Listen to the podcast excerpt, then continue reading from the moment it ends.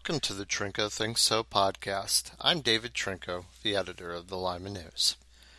It seems so strange being a visitor to a place you once called home. You spend so much time thinking about it as you travel there, hoping it can live up to the expectations you've built with nostalgia. You wonder if it's changed. You wonder if you've changed.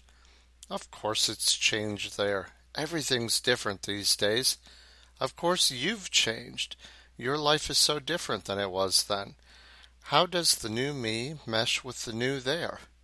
Then you arrive, and it just feels comfortable again. I headed out early Saturday morning to visit my alma mater, Ohio University, for a reunion of the people who've worked at the college newspaper, The Post, over the years.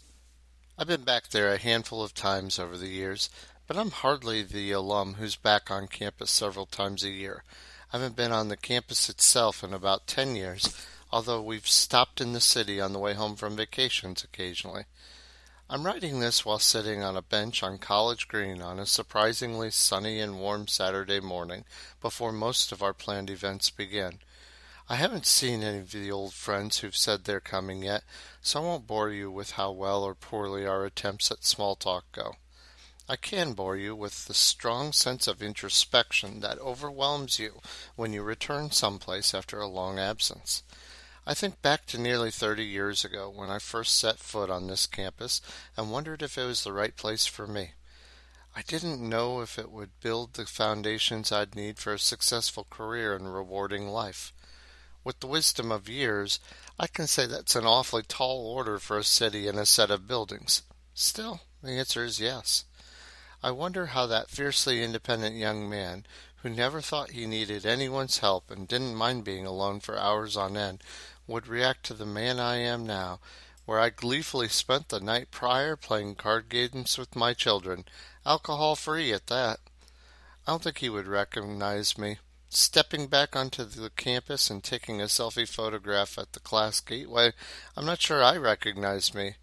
Nostalgia transported me not just back to a familiar place, but made me think for just a second that I looked like I did when I graduated from here all those years ago, when different buildings with different names lined some of these streets.